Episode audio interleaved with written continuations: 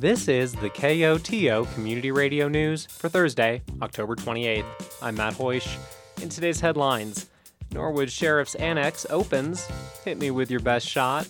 County prepares building code updates and a mountain weather forecast.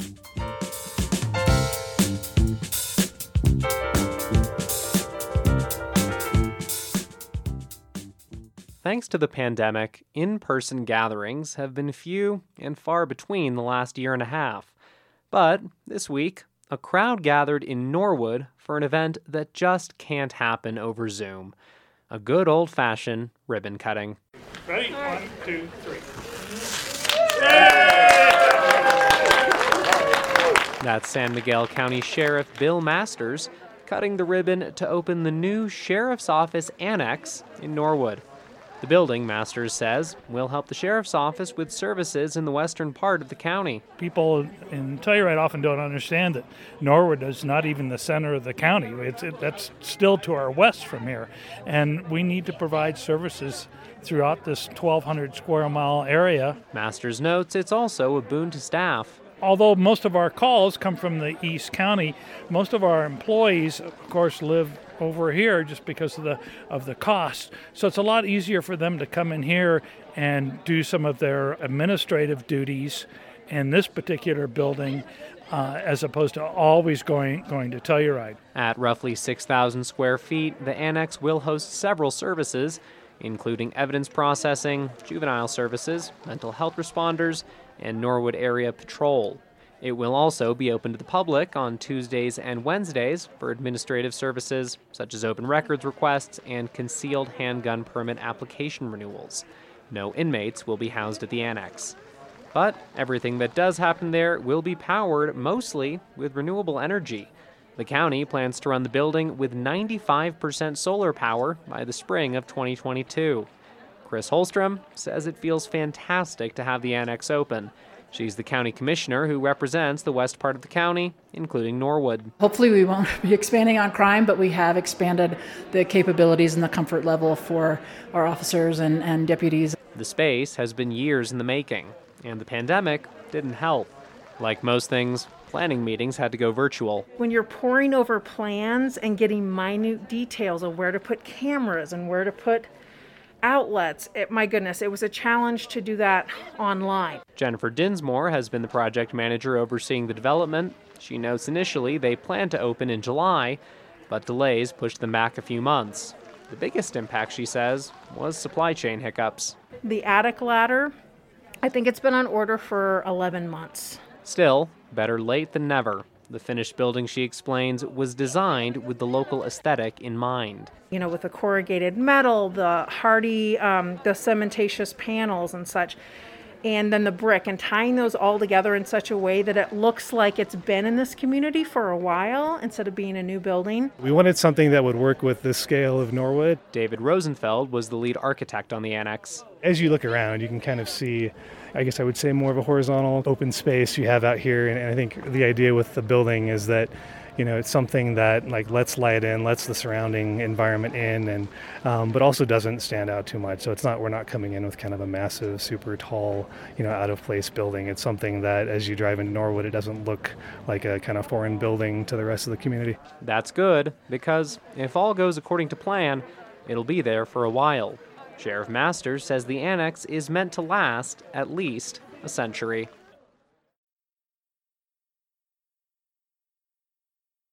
Spring 2021 was the season of vaccines. Now, fall is the season of the booster. Public health and medical professionals across San Miguel County are encouraging eligible residents to up their COVID immunity with a booster shot. After a certain amount of time, several months or so, our protection level from being fully vaccinated does start to wear off.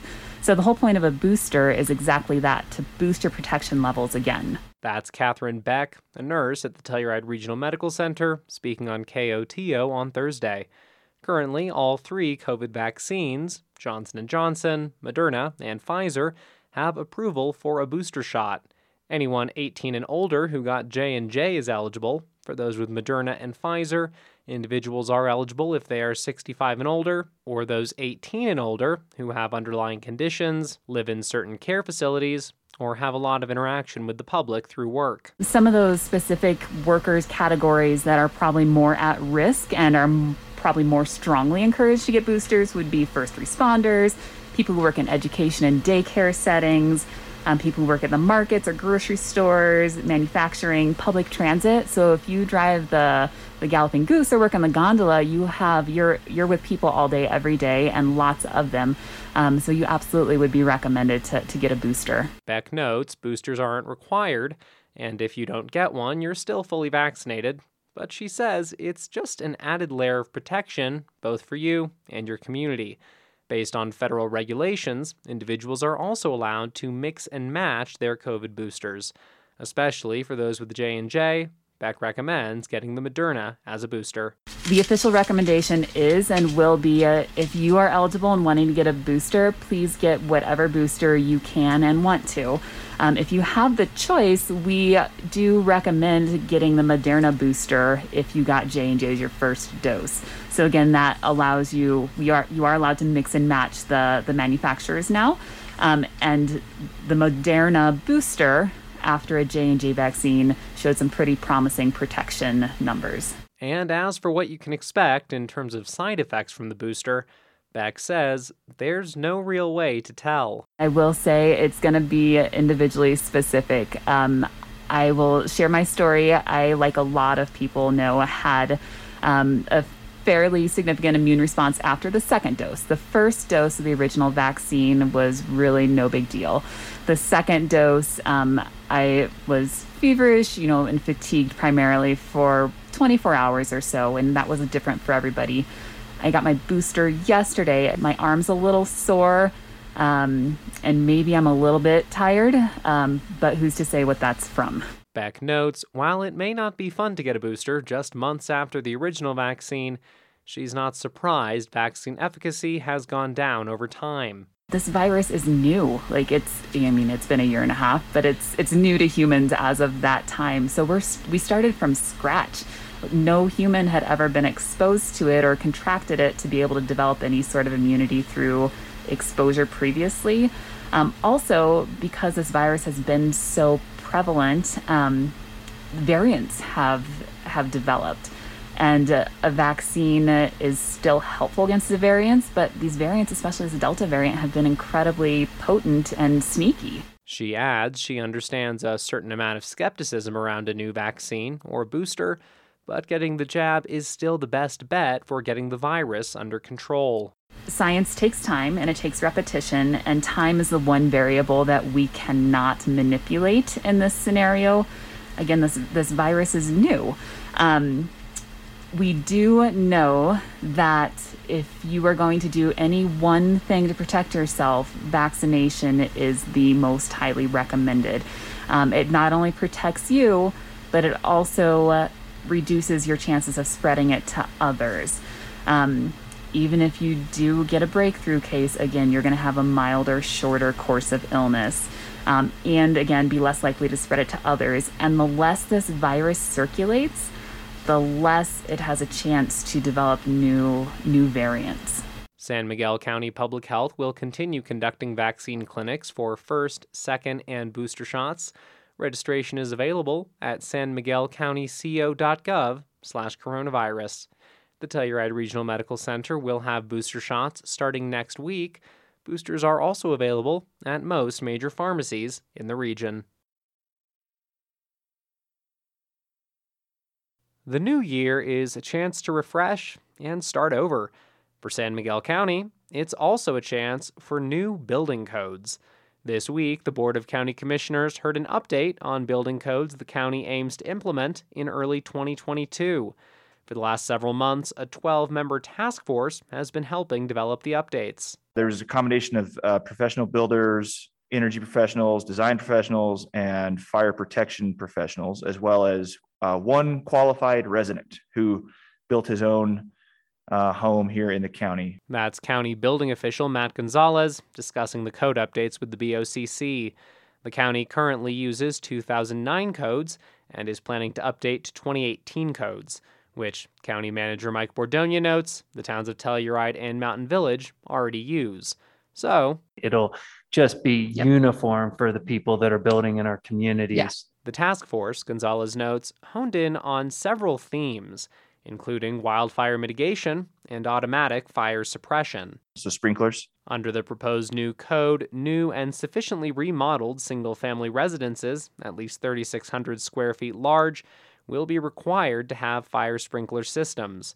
The new codes would also do away with an exception in the current code. Right now, there's a, there's an exception that allows for a, basically a one hour fire separation to divide a home so that you can have basically a seven thousand square foot home divided by one wall and you don't have to have fire sprinklers. So we're going to do away with that exception. In terms of wildfire mitigation, the new codes will require non combustible roofs.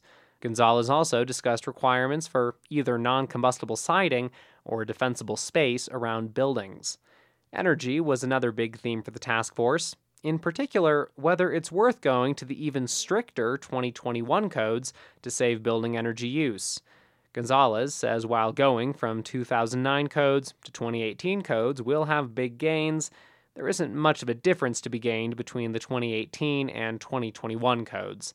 Plus, he notes the county is already seeing decreased greenhouse gas emissions from its buildings. That's happening because newer building code requires that you seal your home. New building code requires that you have airtight construction. And so you're not wasting natural gas or propane or electricity by heating a structure that's just going to dump it out. Your house is sealed. The task force also looked at climate change more broadly and how the building codes could help the county further reduce greenhouse gas emissions.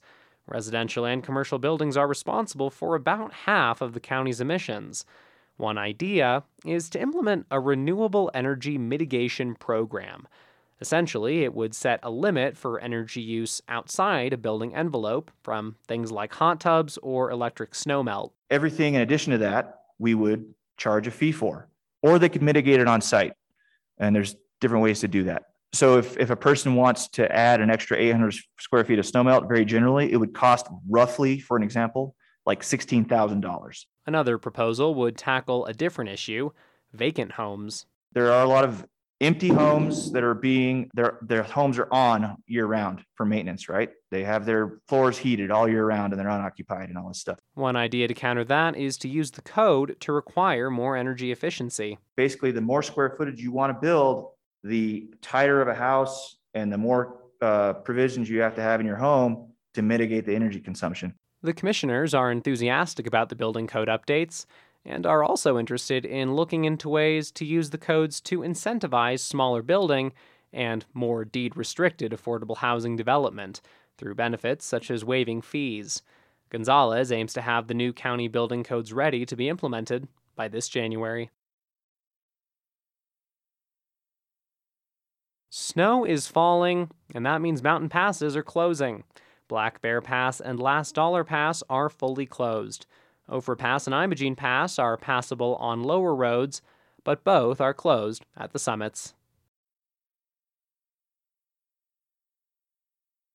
Since the summer, trucks have been traveling back and forth carrying mine tailings from a contaminated site on the valley floor to the Idarado repository in East Telluride. The trucking is part of a time sensitive removal action by the U.S. Environmental Protection Agency, which found dangerously high levels of lead and arsenic in the valley floor tailings. Initially, the agency expected to complete the hauling after about two months. But now, the EPA says it will need to continue the hauling into 2022 before it can start to restore and revegetate the site. The tailings footprints in many spots, the agency says, were larger and deeper than initially estimated, about 45,000 cubic yards instead of the original estimate of 30,000. The EPA plans to stop hauling in late November and resume for another six to eight weeks in 2022 as soon as weather permits. The agency says it plans to avoid leaving tailings exposed over the winter and during spring runoff. The EPA will hold public office hours to discuss the valley floor work on Monday, November 8th at the Wilkinson Public Library from 11 a.m. to 1 p.m. and 5:30 p.m. to 7 p.m. A year and a half after census takers knocked on doors up and down neighborhoods to count who's who and where they are, San Miguel County is redrawing its commissioner districts based on the 2020 data. Every 10 years, the county reapportions the districts to balance them based on population data. The whole county votes for each commissioner seat, so the new districts won't affect who can cast a ballot, but they will shape who can run for each district seat. Existing commissioners can serve out their term, even if they end up in a different district after redistricting. As is required, the Board of County Commissioners will hold an online public hearing on Wednesday, November 10th at 11:30 a.m. to discuss the redrawing. The county plans to adopt new districting plans roughly a month later on December 15th. There are three different options for the commissioners and public to consider. They're available online at sanmiguelcountyco.gov slash redistricting 2021. Written comments can also be sent to bocc at sanmiguelcountyco.gov. Yes, there's a housing crisis, but be honest, if you could, would you buy a haunted house? According to data from Cinch Home Services, people in the West are most likely to be extremely willing to buy a haunted house. On top of that, a survey of 1,000 people showed the West is the second most haunted region in the U.S., behind the South. According to the data, 32% of paranormal activity in the West takes place in the bedroom, another 32% takes place in the living room, and 7% in the kitchen. Spirits also seem to prefer rural living. 25% of farmhouses in the West are said to be haunted, compared to 17% of contemporary or industrial modern homes and 16% of cottages. But ghosts can also fuel the real estate market in a different way.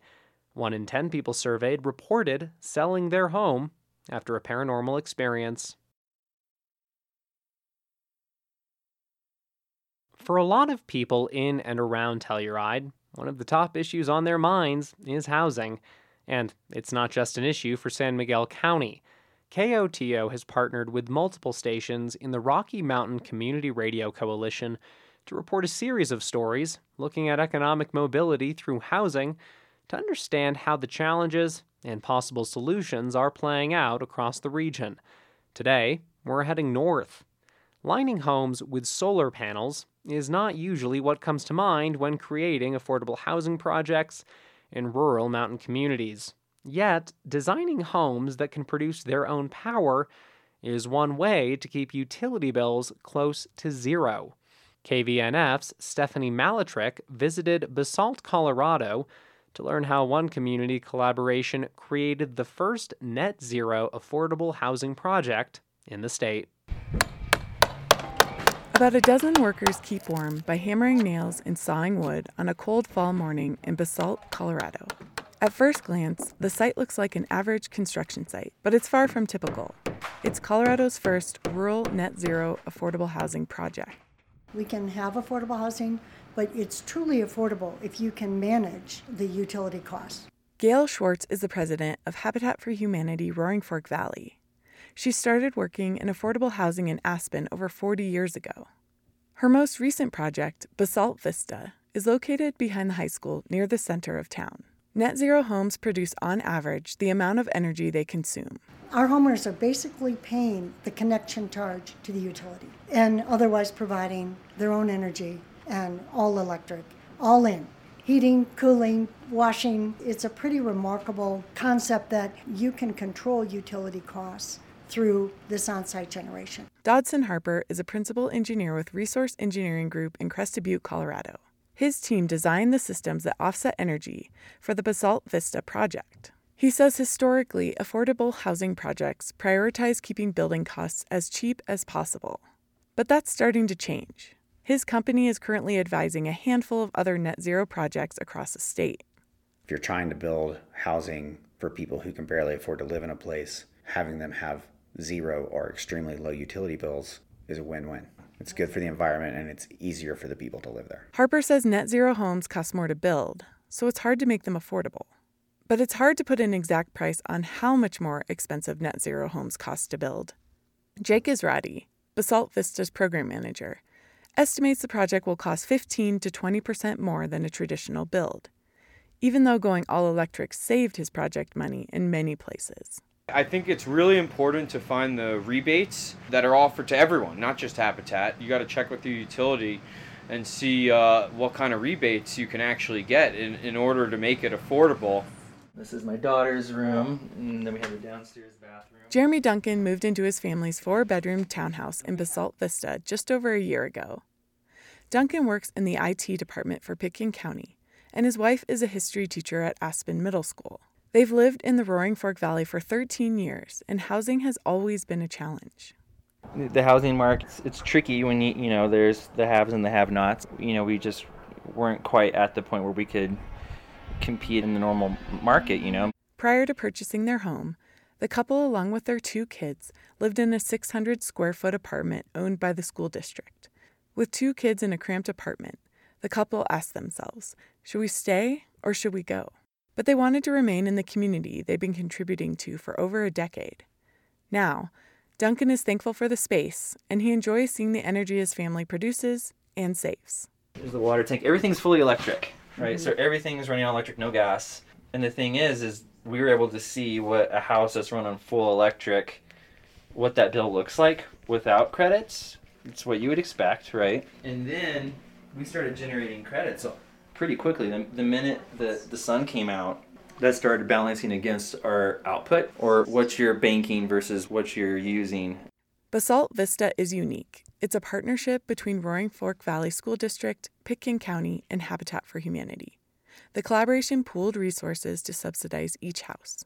That is how this has been made possible is through the partnerships and I would encourage anyone looking at a project like this because there's a vested interest in these groups in wanting to uh, house their workforce and, and house people in their community and stabilize families.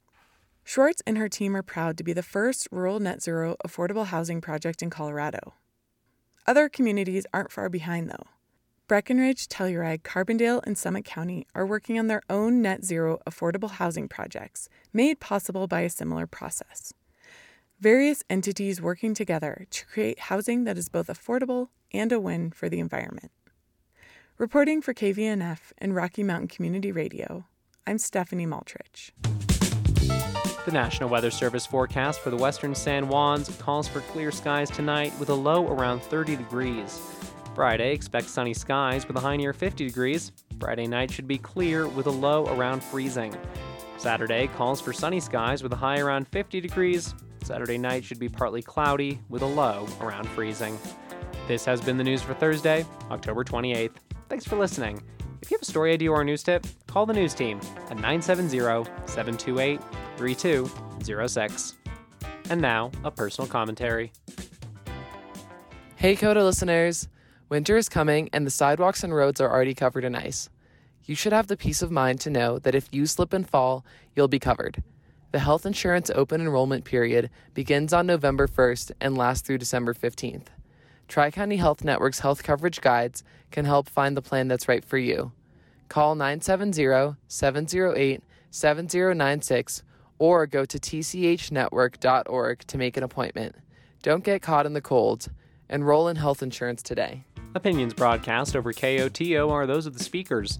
You are also invited to express your views after the news or on Access each weekday at around 4 p.m. If you'd like to comment, please contact staff person here at KOTO. We encourage you to speak out on important public issues.